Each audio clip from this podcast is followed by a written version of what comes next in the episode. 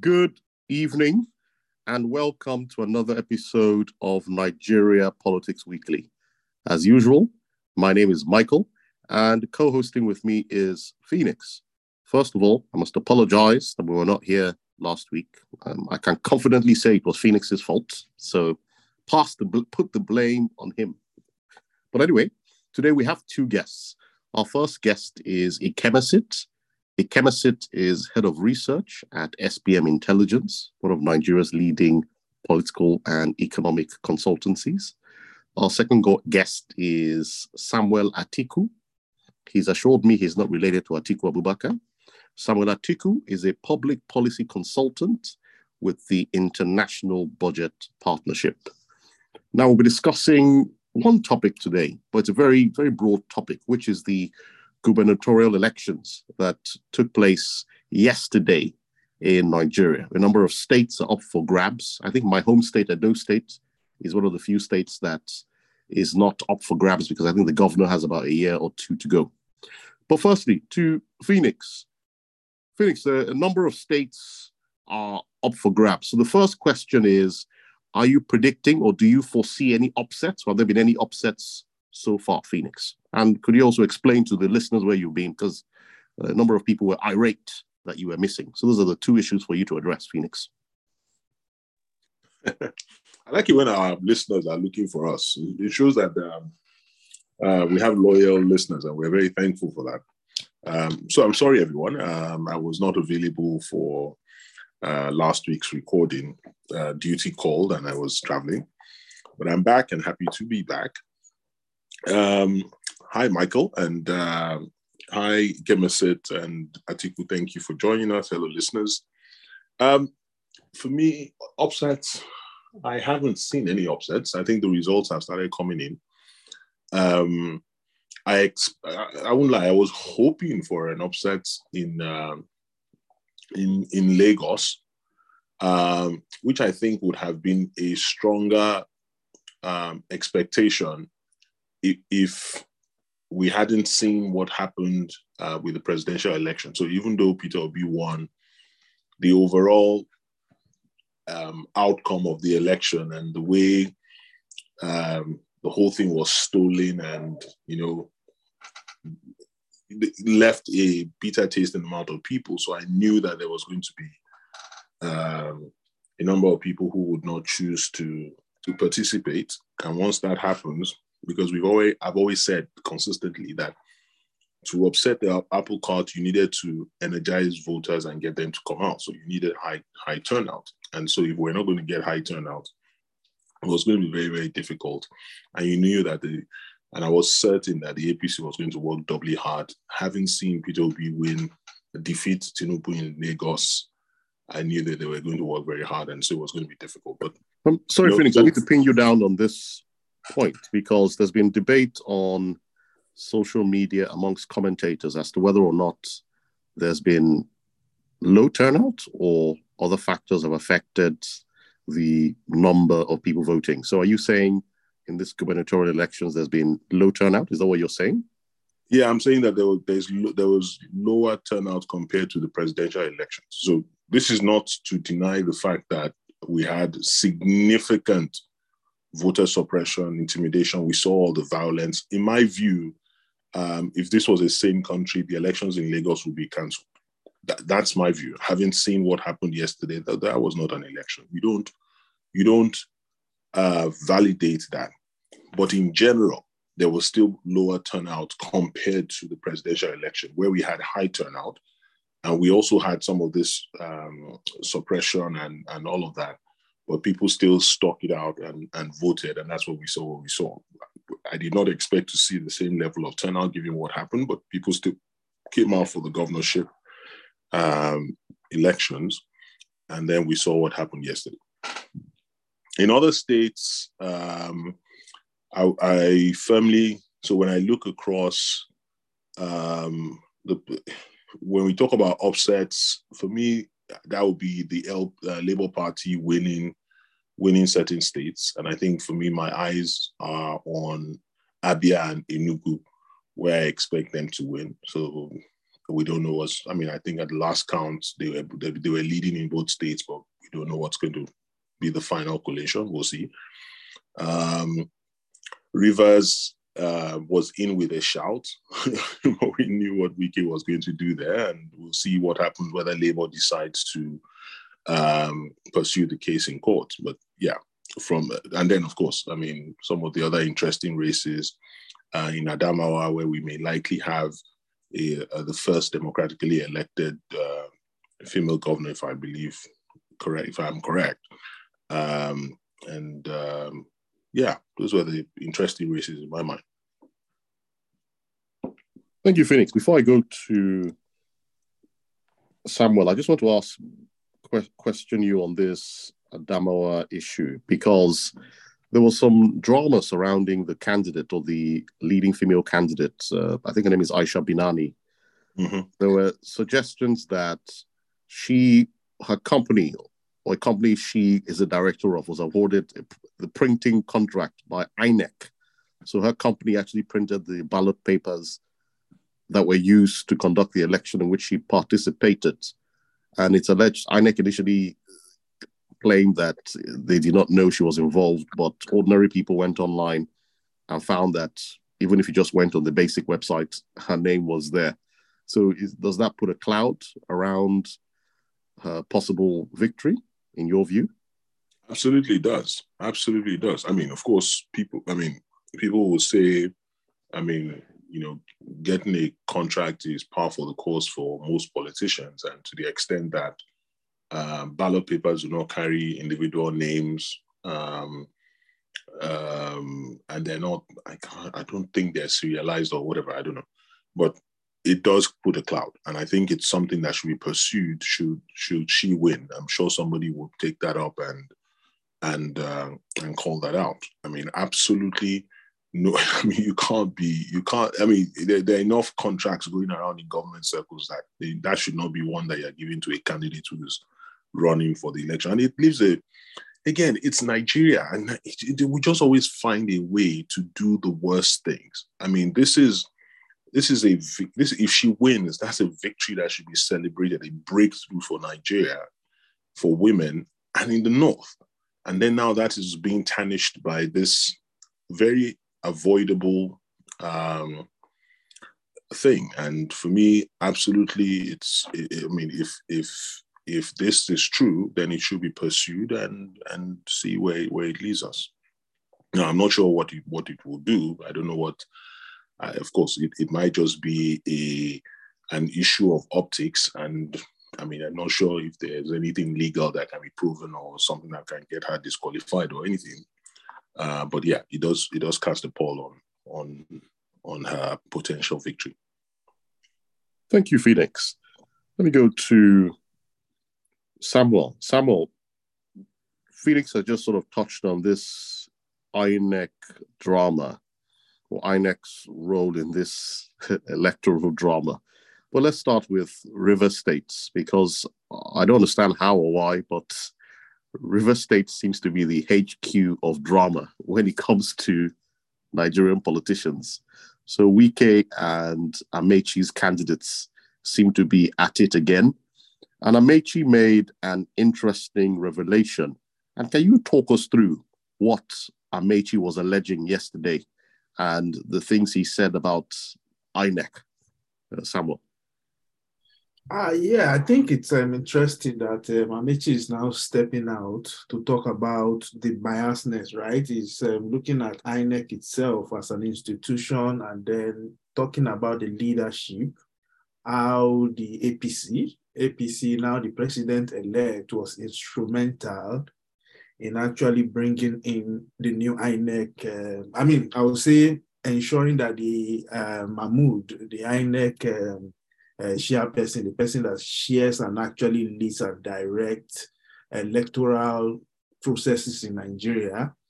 And uh, he, he, I mean, it's a nominee of the APC, but that's not surprising. If you recall very well, most of the reg, I remember, if you remember vividly, even the president did nominate one of his spokesperson uh, to actually sit as one key decision maker within INEC.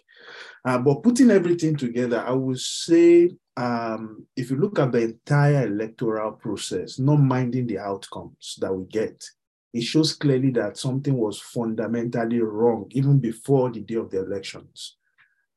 First, doing voters registration. Clearly, uh, the way INEC actually did manage uh, the voter registration process shows clearly that there were biases. They had their own candidate on their mind. They knew what they were doing from the point go. They make sure they frustrate efforts uh, to get people registered. I think that was one. And then by the time that was done, uh, the process of getting PVCs, right? You need PVC. Also, a lot of issues were there people actually majority of the people that we i mean that were supposed to participate in the election my estimate roughly about over 10 million people could not get their pvc that self is an indictment on inec. How can 10 million people not get access to cards which is i mean that is not 1 million it's not 50000 almost 10 million people could not get access and if you recall also the registration of over uh, 8 million plus people was also winged out, showing clearly that things were not fundamentally right. So um, if you leave that, if you leave the PVC process, remember also the new electoral act did allow electoral voting. And it will have been less complicated understanding the issue of electoral violence in Nigeria for Nigeria to have actually gone the electoral way, meaning that with your single fingerprint or with your eye your pictures and all those things, you could do verification and vote electrical. You can't be snatching, you can't snatch electoral. Uh, you can't you can't snatch if you destroy the machine there, you destroy it, but you can't manipulate it. Again, all of a sudden, despite the fact that we had ample time to put that in place, INEC said no, we're not going that route. That they will continue to do what we've been doing in the past that have failed. Now the electoral the election proper um, from candidate, lack of clarity around who the candidates are, lack of clarity around what happens to the electoral register, whether it was cleaned off after people gave their feedback. If you leave that space alone and then you come to the real election, the day of the election itself, you saw massive logistic nightmare. Um, again, aside from the logistical nightmare, um, some people, I mean, I mean, you talk about rivers. I'm sure Lagos is even, you have cameras. If INEC can go to a VGC and tell you they are moving the polling unit on the day of election, so you can imagine what must have happened in the rural interland that the cameras were not there. And so, the, for me personally, the entire process was a big sham. It was a disgrace. I mean, it's it's one of those key things that that I keep talking about, regardless of what the outcome comes, whether it favors me or not, the truth is that once the process is flawed, definitely the outcome cannot be nice. And just to double down on that, it's very common, which is the problem with Nigeria. We've seen it in the education sector, we've seen it around agriculture, we've seen it in the health sector. Expect the few intellectual Nigerians to step up and begin to legalize and rationalize what has happened. Uh, they will begin to tell oh, voters turnout in the South is low, voters turn out in this one, they will begin to rationalize to actually put legitimacy, a stamp of legitimacy over this sham election. So back to your question there, Michael. Uh, what Amaechi is alluding to, he has also been a beneficiary of the same process. The truth is that we only complain when outcomes of election do not favor us. Uh, we have never, as a country, specifically look at the process of elections and actually take concerted effort to take, I mean, to actually correct it and make it work for people. And so, me, I typically will ignore those kind of comments.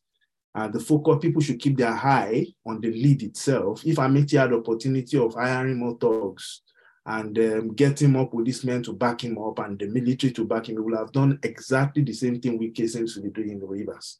Uh, um, I think, I, I, sorry, I just want to, I just want to clarify something because some of the comments you're making are observations that a number of commentators on social media have also made as well, which was the fact that INEC seemed to, first of all, move polling booths from within safe locations to unsafe locations.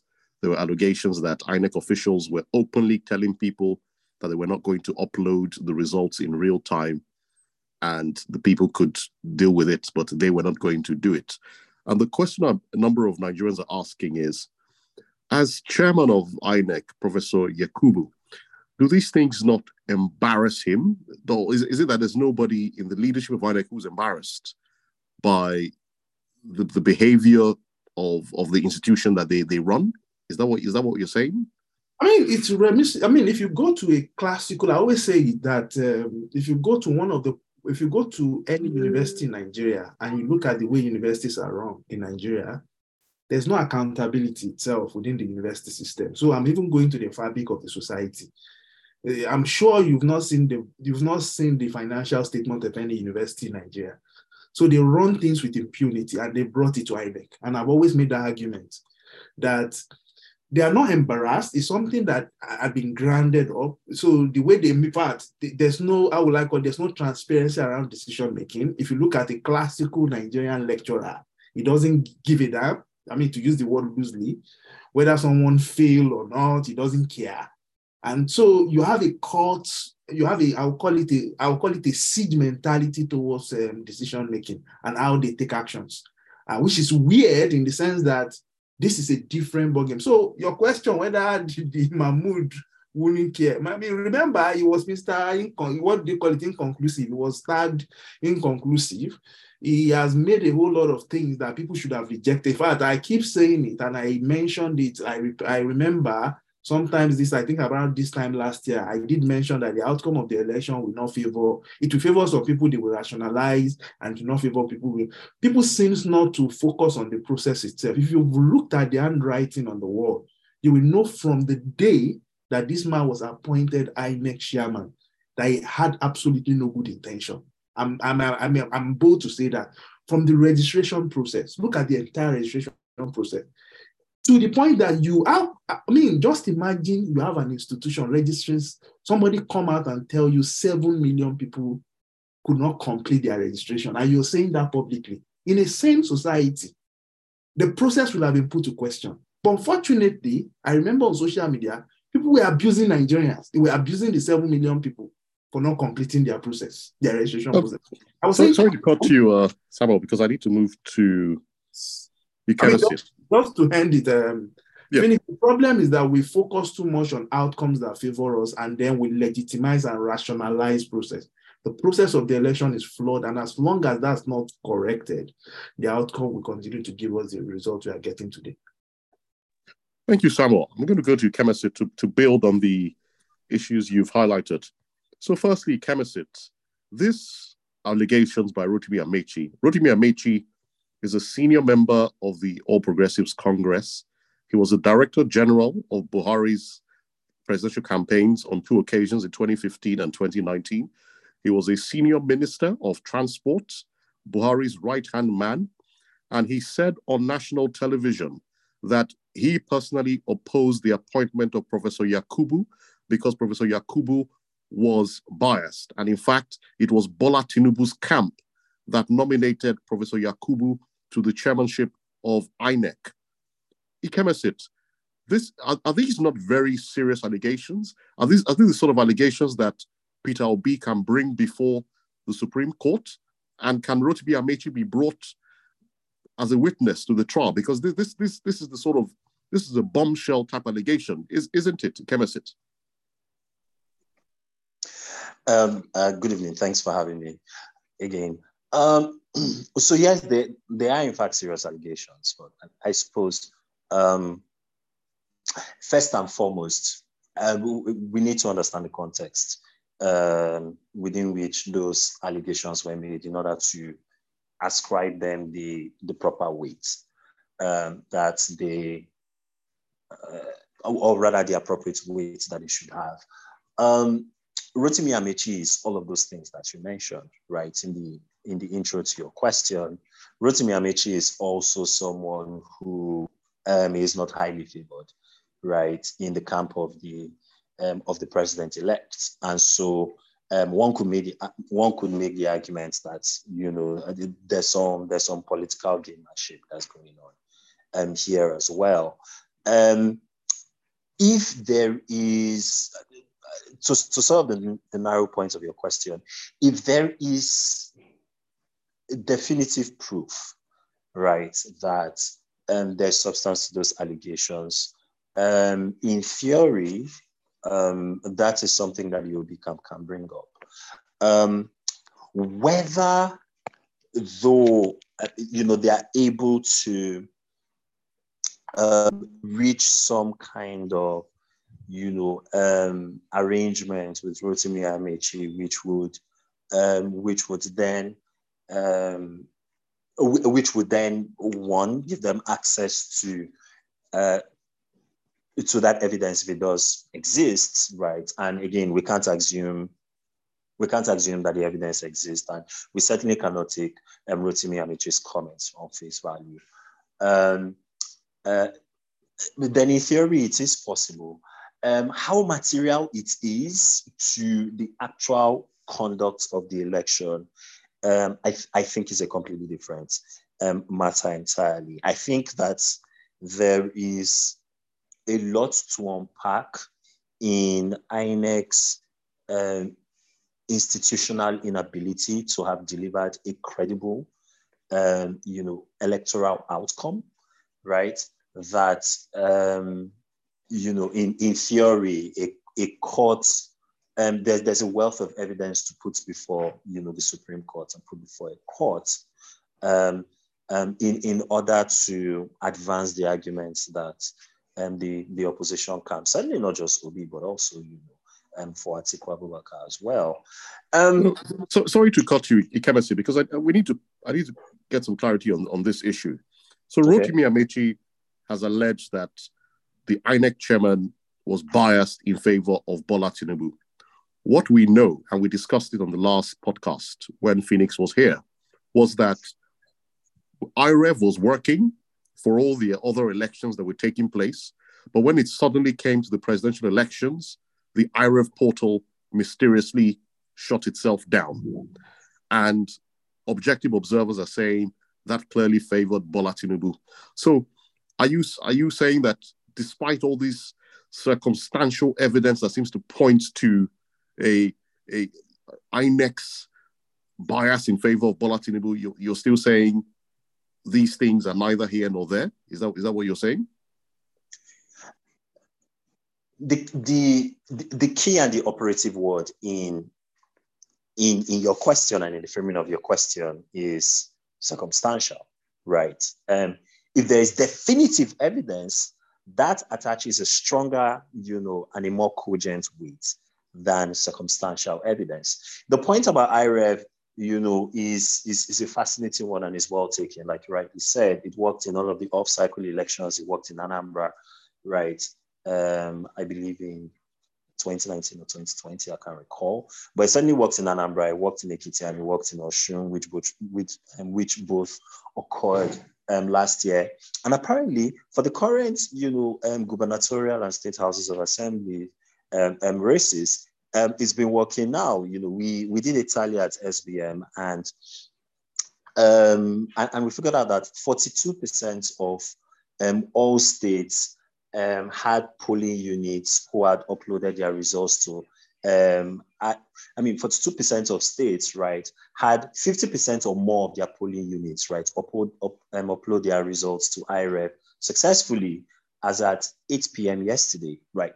For some states, Enugu State, for example, that number was 72%, right? You know, yesterday, a lot of the states right now are in the high you know 70% to, to, to the 90% category. So clearly the technology, right, worked prior to and after the presidential election. It just didn't work in the presidential election. INEC has questions to answer about that, right? But then again, there is a, I wouldn't say a quirk in our law, but it's just the way our law is structured, which is that, um, especially when allegations are made, right, um, in a legal brief before a court, he who alleges must prove.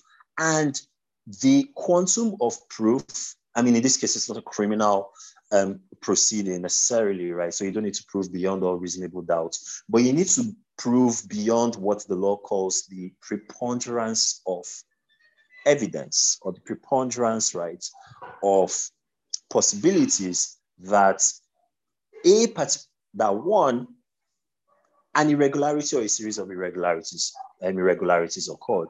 Two, it was deliberately orchestrated.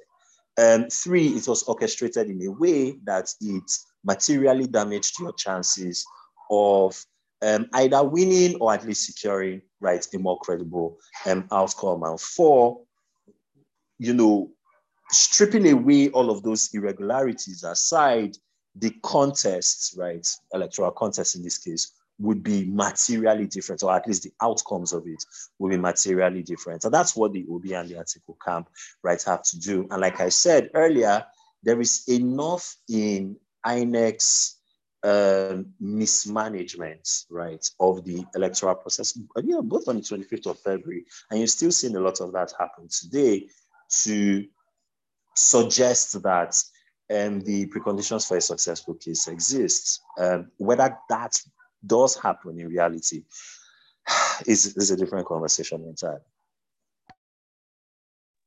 Thank you, Ikemesit. And let me go to Phoenix. So, Phoenix, on this question of INEC's role, so there were credible videos.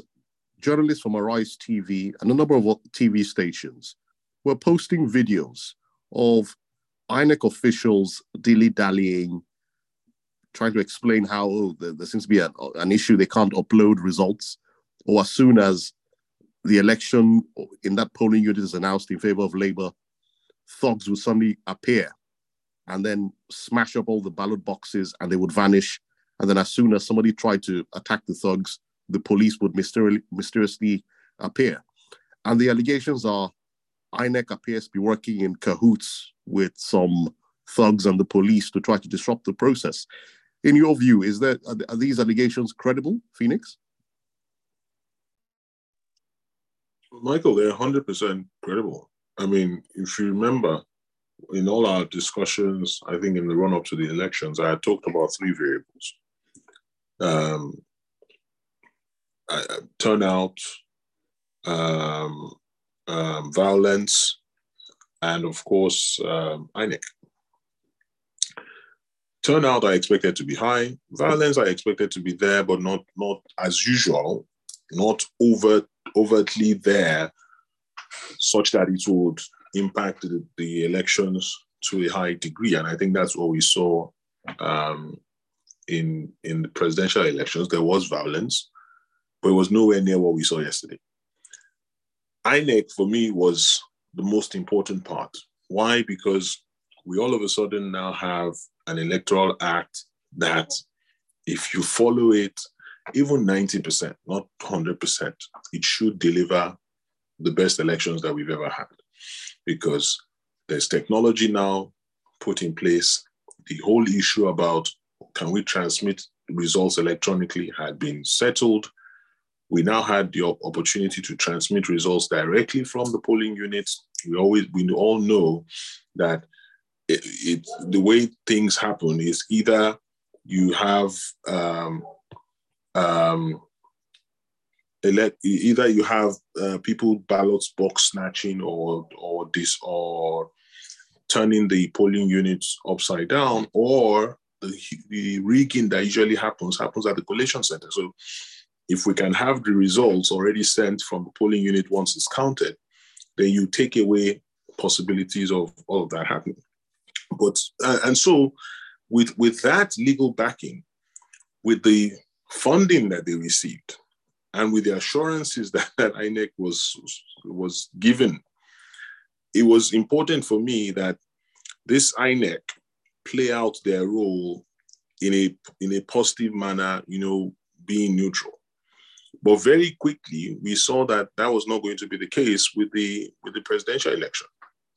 First, to to what you had already mentioned earlier, we saw the um, system work for some result and not work for some result. We then, you know, saw the chairman of INEC practically wave away concerns being raised by the major parties who were telling him that, look, this what you're what you're what you're uh, reporting has not is not in, in consonance with what happened at the polling units, and we have the results. Somebody who's determined to deliver free and fair election will have said, okay, stop the presses, let us validate what you are saying, because he has time. He has time. We're not swearing in a president until May 29. So what's the rush to declare somebody a winner if there's if if the people, if the contestants are complaining of so much uh, irregularity? It didn't take him anything to then say, okay, stop. Let's let's have an external body audit audit all the polling unit results and then tell me within a week or two weeks if it's true or not. People, everybody will have been more happier with that instance. But instead, he waved them off and practically told them to go to court and declared. So it was clear that this guy was up to no good. And I've not even talked about the instances of disenfranchisement that we saw with INEC people not showing up or showing up very late or coming with not enough ballot papers or coming with a BVAS machine that is not working or or with people who had been given instruction not to upload. So I mean, and you've mentioned them. So the villain of the piece is INEC, led by Professor Mahmoud Yakubu. That guy, that guy needs to go to jail for what he has done for this election that he has run. It is absolutely the worst election we've had since i have been aware of elections happening in this country. We've not had any be as bad as this. And that is because we had the opportunity to have good elections. So in the past, we can say we never had the legal framework, or we never had the, the infrastructure, or we never had the technology, or we never had, you know, you, you can come up with it. People were, we always had bad actors. Going back all the way to 1983 or, or 1979 or name it, we've always had bad actors. But this was, you know, there was a deliberate attempt to improve the, the electioneering process in this country. And INEC, led by Mahmoud Yakubu, scuppered it by being in cahoots with the ruling party, the APC, very clearly, very clearly. In different parts of, of the country, it was clear between INEC and the police, you were seeing a, a, a coordinated effort to rob the people of, of their opportunity to vote and, and participate in this very important, you know, civic duty. And you and in an election that people were enthusiastic. There were there were people who were willing, who were, you know, how do you explain that we had 10 million new people register to, for vote to, to vote? We had 97%, no, sorry, 94% PVC collection rate. We had 87 million people with PVCs willing to vote. And then we end up with a 27% votes of, of 27% of all the registered PVCs votes cast. It's crazy. And so for for so for me to answer your question, there is no doubt that INEC was in cahoots with the ruling party and and and played all sorts of funny games and and worked out a scenario. So now it is left for us to see if the judiciary will also fall in line with them and, and allow this charade because it's it's crazy. I mean, as, as I said before, number one, I know that the presidential election was stolen, so that needs to that needs to be pursued to, to its full course. And we're seeing how INEC is also frustrating the efforts there.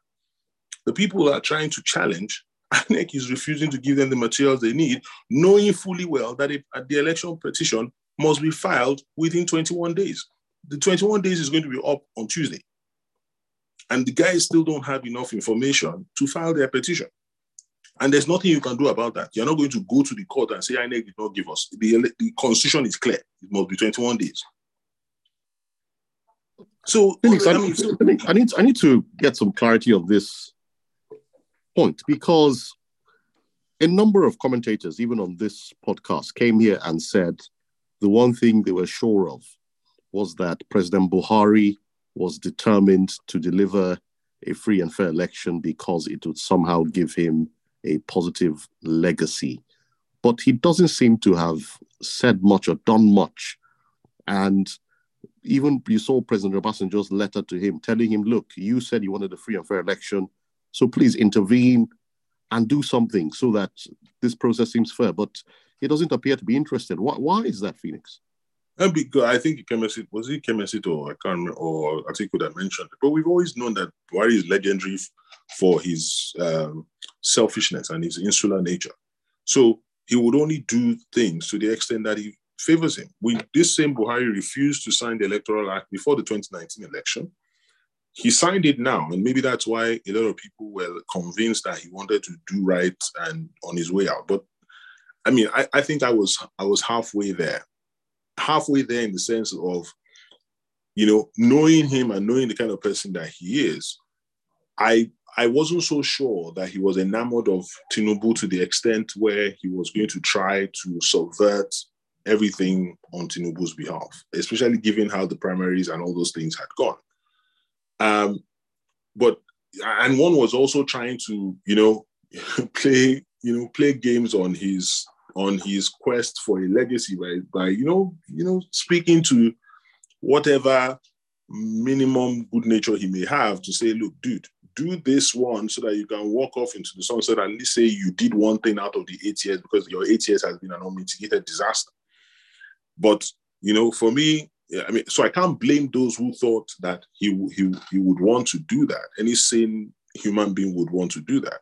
But but anyone looking at his antecedents would have known that look, it's I mean, it will be out of character if he actually did it, and it will be something worthy of of of you know giving him props for. But what has panned out tells us that he couldn't be bothered and and the, and therefore wasn't i mean didn't pull it i mean i'm no matter how much yakub um, um, mahmoud yakubu has signed up with tinubu and blah blah blah and all the stuff that Amaechi is saying make no mistake about it if buhari is not turning the blind eye to stuff that he's doing there's no way that mahmoud yakubu will go ahead to the extent that he has done so Buhari is fully involved, whether it is simply by not saying anything, you know, ra- you know, not being, not giving the order, but at least not saying that I'm not, I don't want you to do it.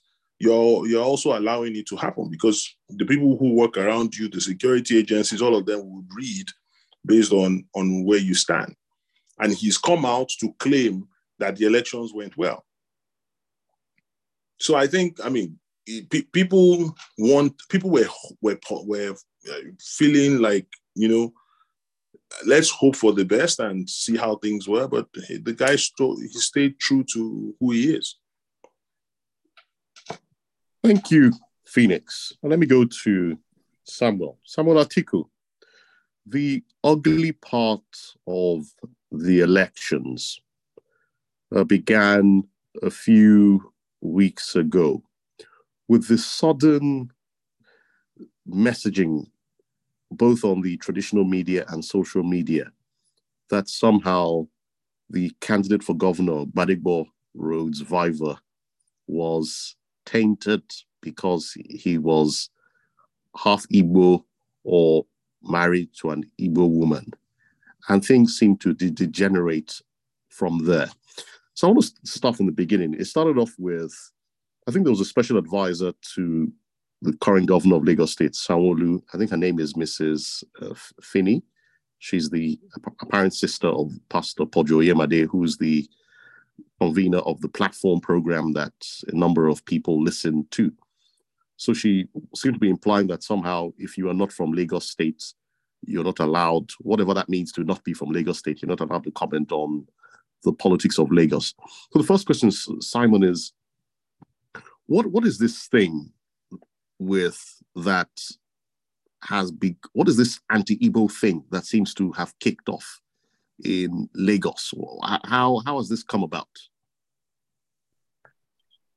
Yeah, Michael, I think um, it's one of those things. I mean, very, I always say that, um, I mean, just to use the word loosely, that APC is a demonic party, and I have my reasons for that. And people are free to have their opinion. I think this whole thing started in 2018, not just now. When, and then these are, I'll call it, these are, um, these are opinions that have been kept within close coffers. Um, essentially, these are conversations that they were having in house. And then in the build up to the 2019 election, the Oba of Lagos uh, interestingly stepped out and then, of course, publicly in front of everybody did make some very, very, I'll call it, actually did drop that hate speech around the Igbos. And again, when that happened, remember, yeah, I mean, to be fair to the, I'll call it the illegitimate president elect that we have now, you can hardly find him publicly uh, making such pronouncements. But his wife, interestingly, who is also not from Lagos anyway, had made those kind of comments in public. Aside from that, uh, I'm, I'm not even talking about this election cycle. I'm still talking about 2018, 2019.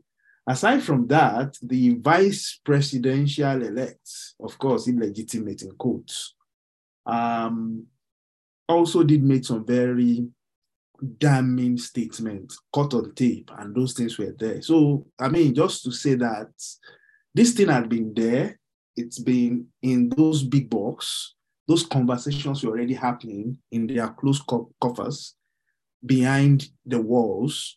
And then all of a sudden, it has finally come to the streets.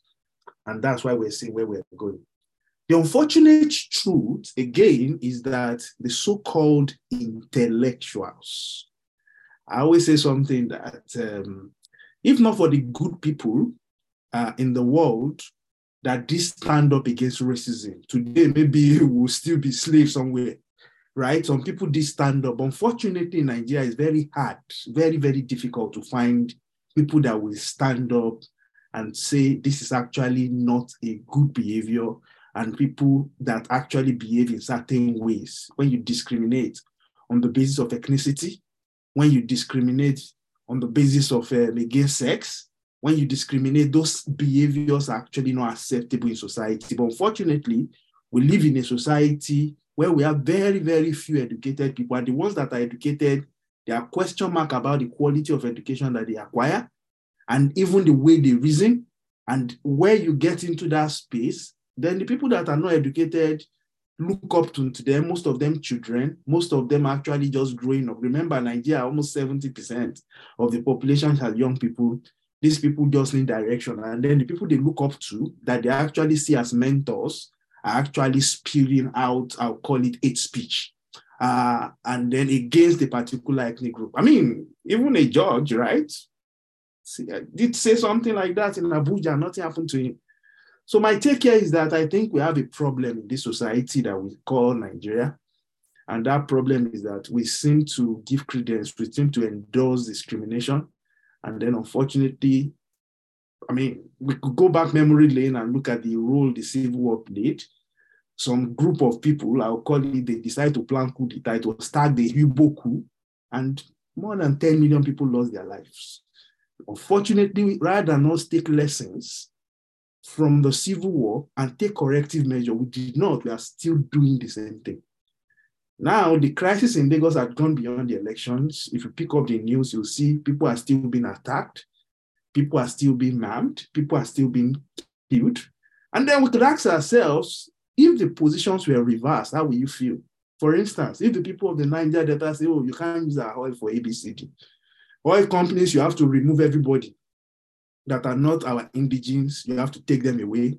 Then the people of the north also come up, oh, people in Abuja, you can't vote if you are not from, if you are not an indigenous Abuja person, you can't vote here. You should go to your house. And then everybody goes into that anarchy. Anarchy will ensure and everything will fall apart. So my comment here is that I condemn the act. I say APC once again is a demonic party, and every reasonable person should condemn that action that happened in Lagos. Thank you, Samuel. Ikemesit. Samuel has laid the background to this abhorrent uh, turn of events. The question I have is there's this individual in Lagos State. I think his real name is Musiliu Akinsanya but he's known as MC Oluomo. I, I, don't know if he's an MC or a rapper. I don't know where that name came from. but he's known as MC Oluomo. He's on video, basically threatening Igbos and telling them that if they don't want to vote for the APC, they should go back to their states of origin. And I'm trying to understand who is this MC fellow and how is he so influential in Lagos State and why can nothing be done about his hateful comments? Ikemesit. Um, so the short the short answer, right, to that is that um, uh, MC actually it's not like an MC MC MC it's like MC Oluomo um, is embedded in and, and pretty deeply right into the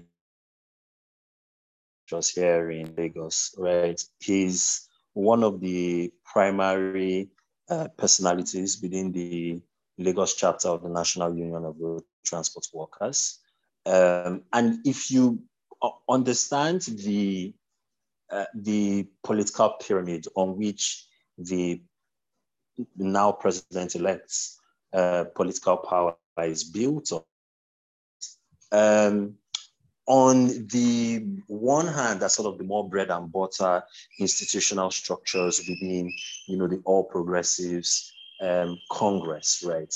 Um, here in Lagos. So, you know, party stalwarts at the councillor level, the ward, and then on and on and on through, you know, the state houses of assembly, those who are political power brokers that don't have, right, an official portfolio, but they are members of the party and they are strong mobilizers. And then on the other hand, you have um, socioeconomic and cultural um, institutions that are, you know, um, you know, that are critical to sort of the the the fabric, right, of the economic and social life here in Lagos, right.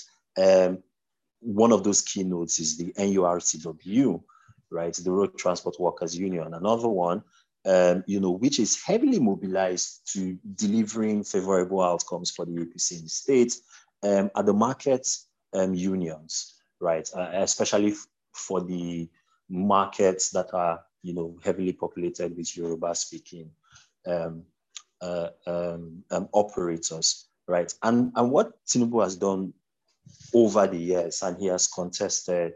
I mean, he has fought either as a candidate or as a power broker. What now? Seven elections, right? Um, um, in Lagos is that he has really consolidated those powers. So using a mixture of um, political patronage, giving preferential access to, you know, to government contracts, state contracts, right? And also giving these uh, power nodes, you know, a largely free reign to also, you know, create and administer their own um,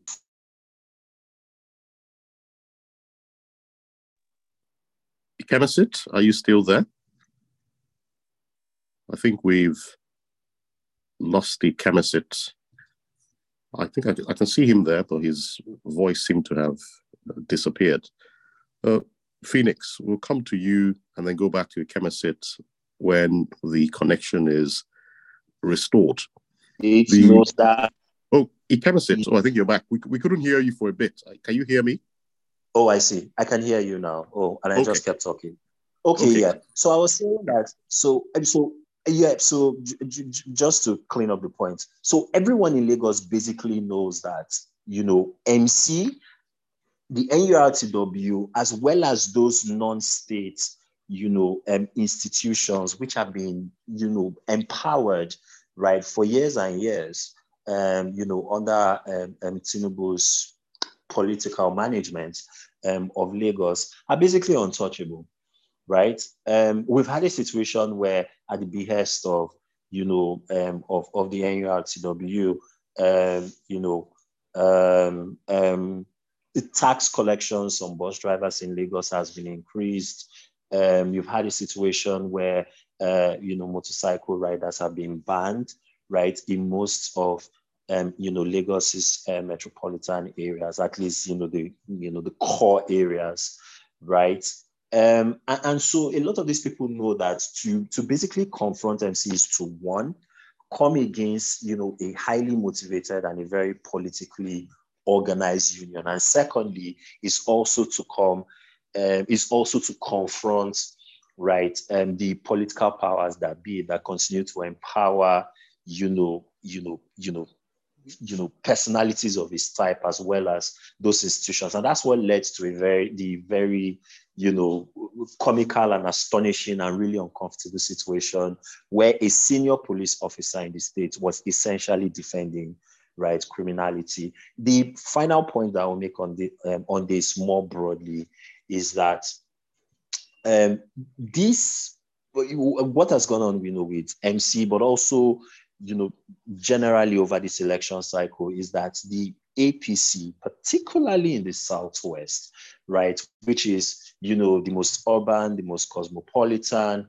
right, the most wired and connected, right, part of Nigeria, knew and they made a clear and deliberate calculation that fighting this election and winning this election on the merits was going to put them at the back burner. They were going to be at a disadvantage.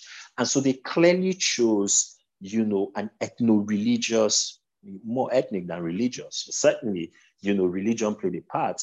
They chose an ethno-religious agenda and a lens with which to, on the one hand, motivate and keep their base motivated throughout the very long, um, you know, pre-election season, but more importantly, to also empower a lot of these groups to engage in voter suppression tactics. And you saw that a lot.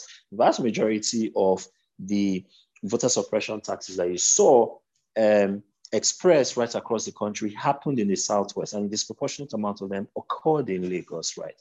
And it was deliberate. It's, it's like that concentration, right, of um, firepower, and I use firepower here figuratively, right, in you know in, in a particular geographic part of the country is too statistically significant for it not to have been deliberate, for it not to have been planned and managed, and for it not to, you know, have been done with a view to having the effect that it had, which was to make it difficult for many people to come out to vote, but also disincentivize a lot of people to come out to vote. And that's basically what you've seen in this cycle and you have seen state institutions basically put a stamp of approval and authority on it.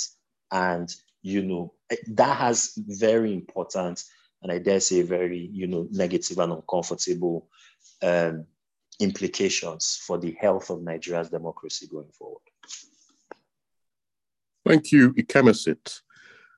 Phoenix, there is this popular blogger, Sisi Yemmie, that's what she's known as on YouTube. Yemmie posted a video of her trying to vote, and thugs blocked her and said, You look Igbo, so you're not going to vote. And she was caught on video basically having to plead and explain that I'm not Igbo, I'm not Igbo, allow me vote. After that, the spokesperson for Bola Tinubu's campaign, the chief spokesman, Bayo Onanuga, who's a veteran journalist, former NADECO and June 12 campaigner, posted a message saying, We will teach, we will let Igbos know that this state belongs to Yorubas, that Igbos should, in summary, go to their home states, and then later double down on that message Phoenix, there were videos of thugs attacking people who they believed were Igbo. Some of them were not even Igbo, some were Niger Deltans, some were even Yoruba, but apparently there's a way you look that makes you look Igbo. Phoenix, how does Lagos State move on from here? What are the political implications of an open assault on Igbo people in the business capital of Nigeria?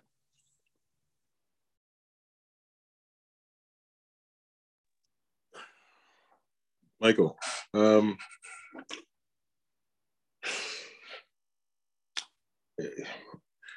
uh, I, I I don't know how how we move on from here. I mean, we've seen we've seen this get we've seen this degenerate um, since APC came to power um, at the center um, nationally.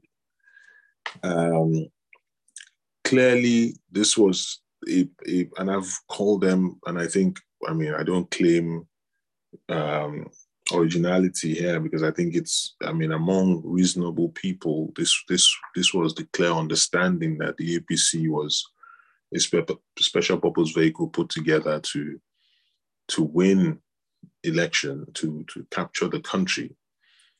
But this was this was a collection of um, this was a collection of losers at the national level because on their own they had never been able to form uh, the, the, the partnerships that is that, that were required um, to build a national coalition that would enable you lead a country such as Nigeria. So you practically had these people who had been losing for so long, all of a sudden recognizing each other, this, this common thread, and then banded together. But they would not have been successful if some selfish interests within the PDP had not joined them and helped them to victory. Because if it had just been the CPC and the ACN, I still do not think they would have been enough to defeat a united PDP back then. And they took and they came to power against, you know, folks like myself and many others who were, I mean, adamant that this guy should never see power. Be- and because we we saw where this could go, and now we've seen it. We saw we've seen it election cycle after election cycle, this issue become exacerbated and Lagos as ground zero. We saw in 2015 the Oba of Lagos threatening Igbos with pushing them into Lagoon. We saw Tinubu's wife caught on video telling Igbos that they can't be trusted and blah, blah, blah. But then for it to get to where it is today, for us to see members of, I mean, people who work for the Lagos state government carrying placards, you know, saying our Lagos is not your Lagos. For us to hear the rhetoric against a true born Lagosian, for us to hear, you know, the anti Igbo rhetoric that we've heard. Why? Because an Igbo man dared to want to make a better country for us all. And so they they tried to throw all sorts of mud at him, you know, none of none of it stuck, but they, they kept trying. And because they couldn't get Peter Obi, they then, of course, seized upon primordial sentiments um, in in in in uh, in Lagos which came to the fore because simply because Gbadebo Rhodes who is a Lagos, who is a Lagosian as Lagosian as it gets, um, has a mother who's Igbo and he's married to an Igbo woman, and all of a sudden they they whipped up ethnic sentiments against him. And not only that, they then they then set up their thugs to go for the kill. Because they, they, they knew that in a free and fair election, they would lose handily. I mean, it would not even be a contest because people people in Lagos have been primed for change. It was just a question of can they find um, a cause to gather behind, and we, we I mean, people were also willing to extract um, penance for for the Lekki massacre, which Jide Sanwo-Olu, the, the, the governor, um, played a, a, significant role. He practically called the soldiers and and sick them on on armed people who they shot at. And so I say all of that. I mean, to to I mean, when I when I saw when I when I of course when I when I saw the tweet from Sisi Yemmie and saw the video, I was like, and then I saw several other videos where clearly we could hear APC thugs, you know, walking on streets in Lagos and telling people to stay in their houses if they're not going to come out and vote for APC. Then we saw them actually attacking people and beating people up at police stations, trying to see who they were voting for. Then we started hearing that if people look like Igbo, they, I wonder what it means to look like Igbo. Maybe I'm not even safe anymore. I mean, I'm sure most people know I'm a Yoruba man. So I, I wonder if I'm if I'm safe in my in my country anymore or in this or in the state in which I was born. But this is this is a direct, you know, link to the characters that make up this despicable party called the APC. You know, the, the, the thing that the thing that annoys me the most is they they they they have leveraged this June 12th thing. And that's the thing with, with, with causes in the sense that in fighting injustice, sometimes you, you, you, you end up allowing all sorts of characters join. And then they get they get branded into what they truly are not. And that's why we're seeing all of these characters now. I mean, you now see who they really are. Bola Tinubu has lived off of, that's how he became senator, and uh, sorry, became governor. Because he was part of NADECO, he fought Abacha, he went on exile, blah, blah, blah. They rewarded him with the governorship. He's built an empire, a criminal empire, sucking the state dry. And now,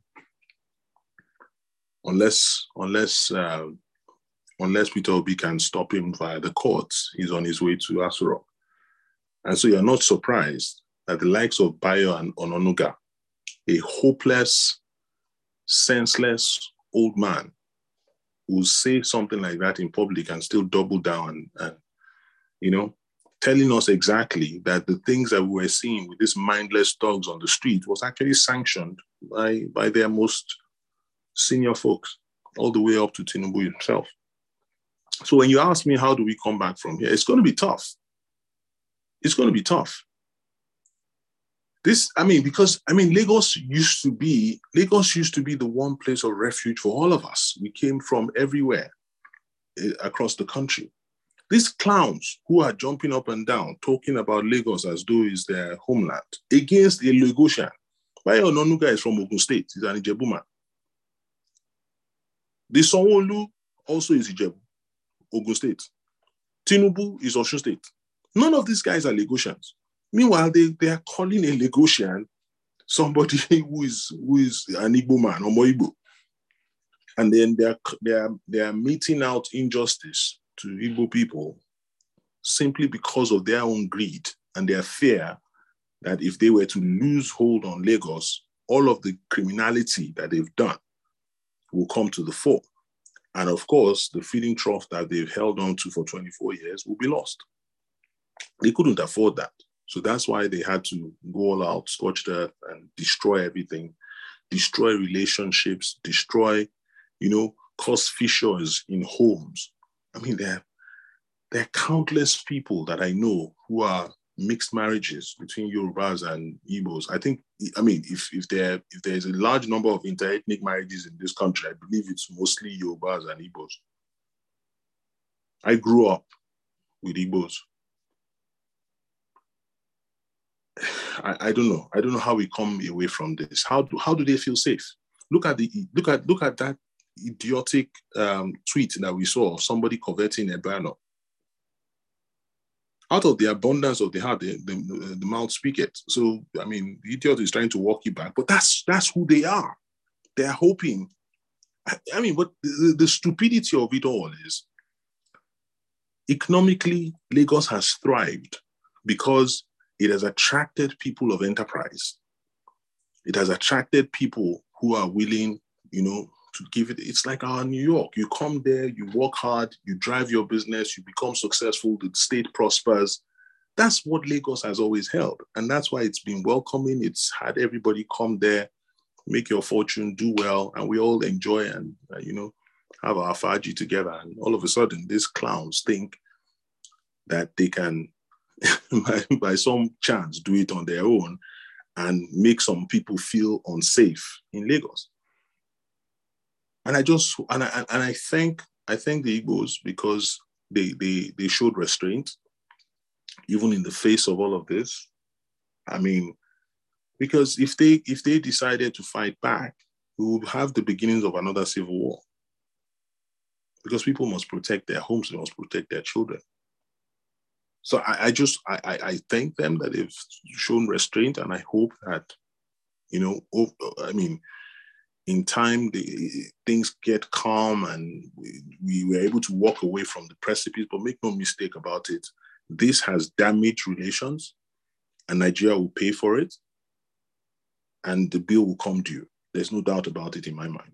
You're not you're not going to simply, you know, sweep this under the carpet and walk away from. This was this was dastardly. This was wrong, and people need to pay for it. I'm hoping that it's sooner rather than later if perchance, um, you know, I mean, this the Labour Party is successful in in overturning these elections, and we have a, a proper new government, and we and these people get held to account. But you know, Michael, this this was this was all forms wrong.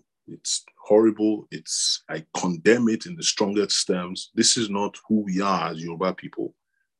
And these are these do not Bola Tinubu has never represented Yoruba people to me as far as I'm concerned. I've always said that. He's the worst of us. And he enables the worst of us. And Yorubas need to see that and call that out. We, we need to see that and call that out because this is not who we are. It's, it's that's it. Thank thank you, Felix. I I, I personally, I personally, I find the whole thing, the drama, puzzling because I've always been fascinated by people's backgrounds, and I always find it interesting when you see a candidate who's half Igbo, half Yoruba, half Edo, half Urhobo. I always find it fascinating. I didn't realize that it can be turned into an ethnic uh, weapon. On a personal note, she probably doesn't remember me, but uh, Gbadebo's wife was at university with me, when university in London together. I was probably an inconsequential figure, so she probably doesn't remember me. we, used to, we used to exchange greetings at the time. so I'm just amazed that I, I'm actually fascinated because I know Lagos and Nigeria is very a lot of, especially in the south, there's a lot of intermarriages. So I'm generally absolutely confused.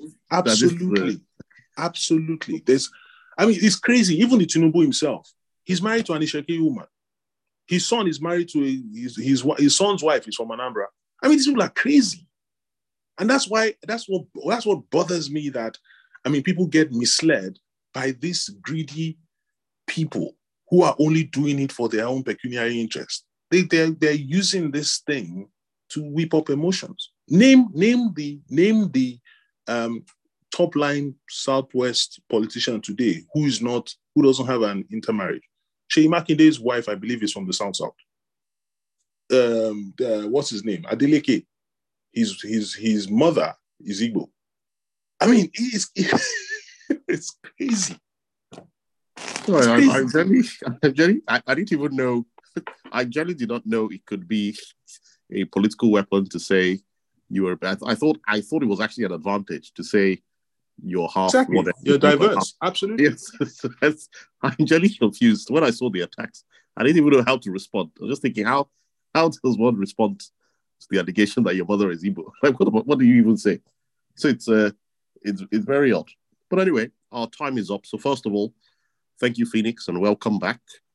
Secondly, thank you, Samuel, and thank you, Kemesit, for taking time out of your busy schedules to be here last but not least, I thank our listeners for being loyal and always giving us helpful feedback. Um, the elections are still being, the votes are still being counted. So we'll get the final results hopefully before next week. And the electoral tribunals will be kicking off soon. So hopefully we shall see what the judges say.